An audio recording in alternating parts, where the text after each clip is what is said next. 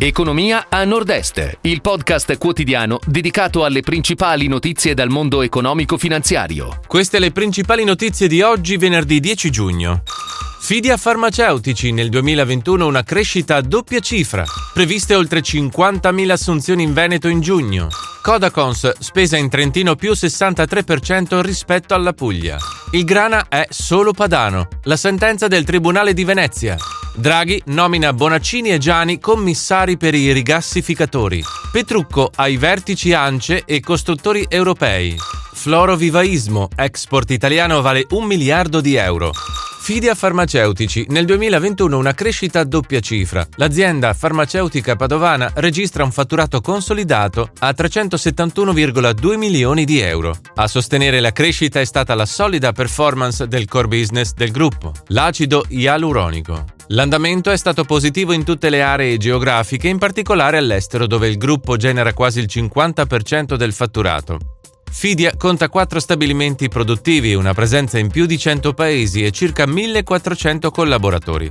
Previste oltre 50.000 assunzioni in Veneto in giugno. Sono 52.170 le previsioni per l'entrata di nuovi dipendenti nelle imprese venete nel mese di giugno. Il dato è leggermente in calo rispetto a giugno 2021, meno 680, ma in forte crescita rispetto a maggio 2022, più 11.440.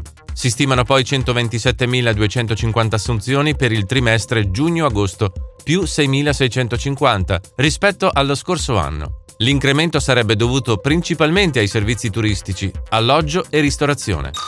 Codacons spesa in Trentino più 63% rispetto alla Puglia.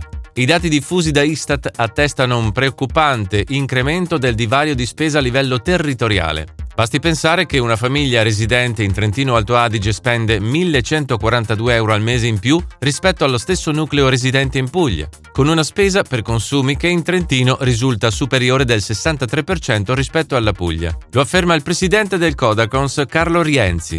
Il grana è solo padano, è quanto stabilito dalla nuova sentenza a favore della DOP. Il Tribunale di Venezia, a cui il consorzio si è dovuto rivolgere per il reiterato illecito utilizzo del termine grana da parte della ditta vicentina Brazzale, utilizzato per indicare il formaggio duro da loro prodotto in Repubblica Ceca. Draghi nomina Bonaccini e Giani commissari per i rigassificatori. Il Presidente del Consiglio ha firmato i DPCM di nomina per i presidenti della Regione Emilia-Romagna e della Regione Toscana. Le opere saranno finalizzate all'incremento della capacità di stoccaggio e rigassificazione nazionale mediante unità galleggianti e saranno collegate alle reti di trasporto esistenti a livello regionale, spiega Palazzo Chigi.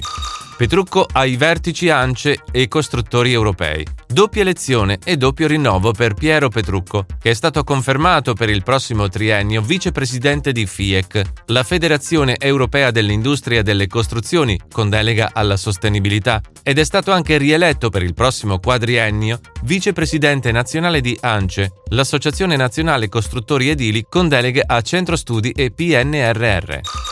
Florovivaismo export italiano vale un miliardo di euro. La produzione nazionale costituisce il 15% dell'intera produzione comunitaria, anche se nel periodo marzo-aprile, a causa dei costi dell'energia, sta provocando ripercussioni anche per il comparto con una flessione fino al 4% del fatturato. Dai fondi europei per la forestazione urbana, con il PNRR, in arrivo 330 milioni di euro di investimenti. Si chiude così la puntata odierna di Economia a Nord-Est, il podcast quotidiano con le principali notizie dal mondo economico e finanziario.